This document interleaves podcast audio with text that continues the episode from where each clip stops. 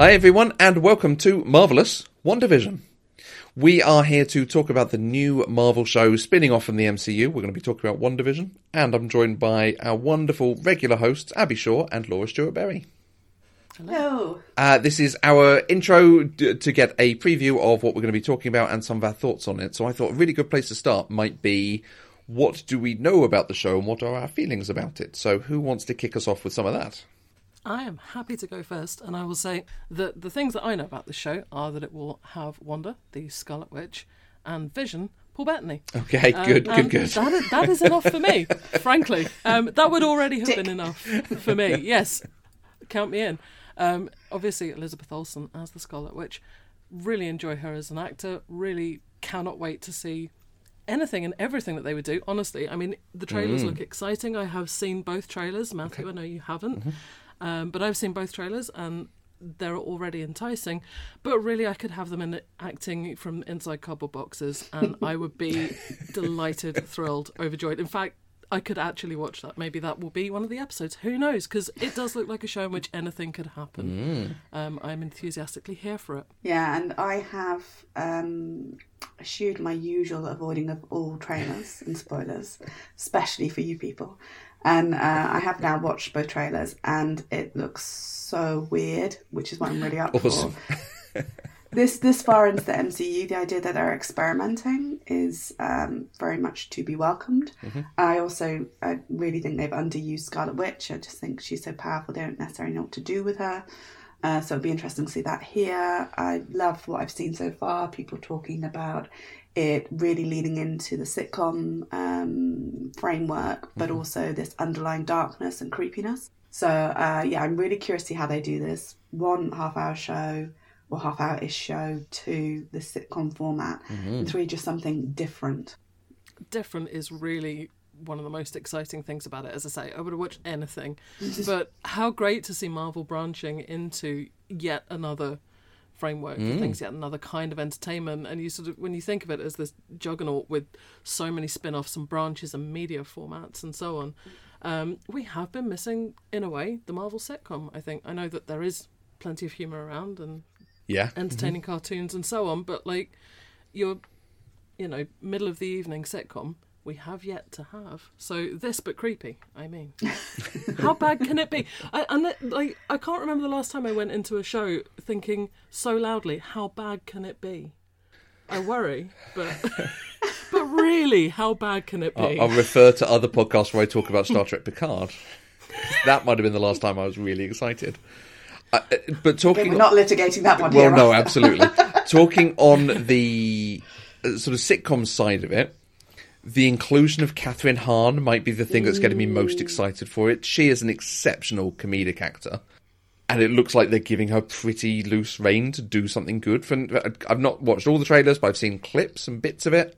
And I think she is a very interesting one because she's done stints on so many different things that were just fun and great to watch. So, Yeah, looking at the trailers, she gives a really good sitcom face. Mm-hmm. Yeah, really over exaggerated. And uh, yeah, I, I think she's a fantastic addition. Yeah, because it sounds like this is going to be slightly anthology style almost because it's different eras of sitcoms or different styles of sitcoms and so it could be the same people in different situations and almost you know are they going to mix up what the actors are doing and what the characters are doing or is it literally transplanting them through the decades or something I feel like it's going to be more like the latter, and I, I Mm. confess I did watch uh, the Dick Van Dyke Show on Okay. YouTube, which you can do ahead of uh, Amazing. Friday, um, which I've seen referenced as uh, as an inspiration for the setup, and I can absolutely see that.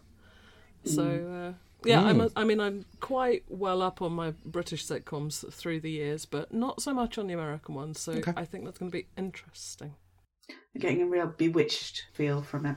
Mm-hmm. Which I've never seen the show. I need to oh it's good it's good and and obviously i love lucy as the Yeah, pinnacle I've of never these seen that things. oh that's that's Never. definitely worth watching Never. yeah seen clips. um We're so pop culture deprived. Oh, oh what to mention? Oh. the other thing is this happening after everything we've seen, and this is what excites me probably the most because I love my big universe connected stories. Mm. Mm. Why, how, what's going on with this thing? You know, the big question mark over this series. Like, we were left in a very different situation than the series appears to be starting in. So, I'm quite excited that some of this is going to happen, and then including characters from the films, minor characters from the films that we've seen coming Mm-hmm. into it. So that's quite exciting as well. So I've got a lot of hope this will fit in because it's so separated.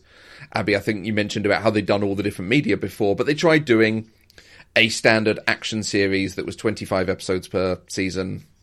25 episodes is too much for everything, honestly. No no show is 25 episodes a season good. No, ex- exactly. And and they tried that and they didn't connect it very well and it sort of fizzled a little bit. I think, you know, hmm. people liked Jessica Jones, were okay on Daredevil and so on. This is them hmm. going, no, we're going to make series of our film characters that actually give hmm. you more stories that you want to see. But what's also really interesting is to see them coming back to television and explicitly TV formats because Mm-hmm. we've seen TV change so much in the last 20 years. So to see people come back to 1950s and 60s conceptual formats Mm-hmm. that have led us to like our 22 minute Big Bang Theory marathons, I think it's really interesting. I mean, if this all ends up in the Big Bang Theory, you know. and that's like the last format. That's that's going to be that'd Brilliant. be a time, wouldn't it? No, I think there's there's a big difference here between sort of Agents of Shield um, and the Netflix shows. Just the fact that they've got the original actors; these are characters we already know and love. Um, and I, I think these two characters are fantastic ones to pick because we've not seen a lot of them. I think Abby, you were saying there's eight minutes of Vision in Age of Ultron, Yeah. and those are damn good eight minutes. So so let's see what comes from this.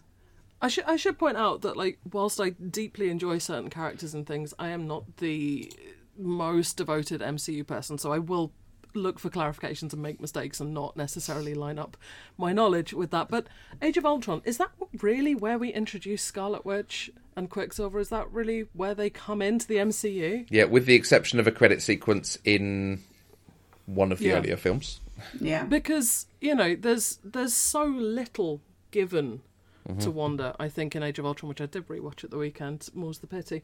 Um, I think it's it's must have been that scene that um, Elizabeth Olsen and Paul Bettany have in one of the other films. You know, the one outside the chip shop in Glasgow. So so Infinity know, War. Yeah. Infinity War, Infinity War. Yes. My memory, poor.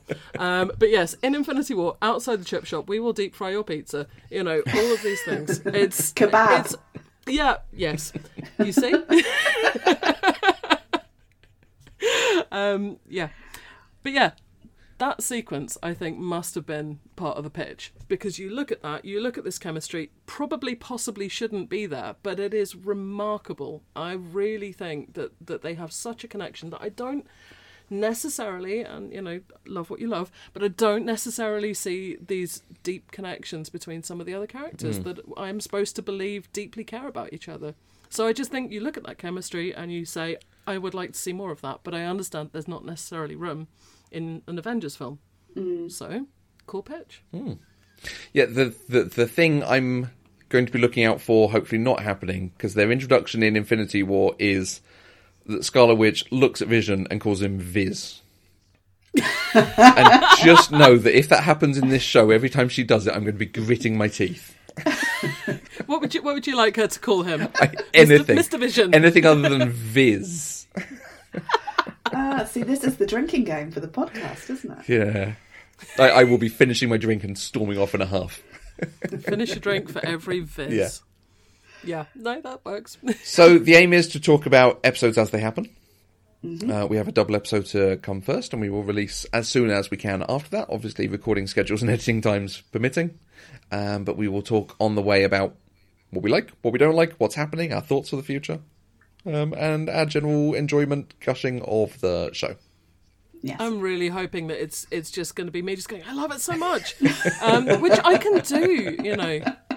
Yeah, I hope I hope that's going to be it. But yeah, I, it also does look like there'll be plenty to chew on, and you know any details about how it is tying in anyone I should have recognised but didn't. I really look up, look forward to finding out the things I missed when I was actually watching it because I was enjoying it.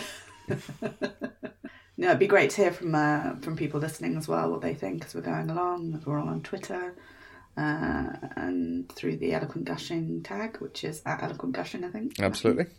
And I'm at Laura Geeks Out. And I am at this AE Shaw. And I'm probably supposed to have a joke ready, but I'm at Matthew Vose. No pressure, You're going to have to plan those in Clearly, advance clearly. next time. Dance, Matthew, dance! do, do your homework. and I'm Viz. very good. Very good.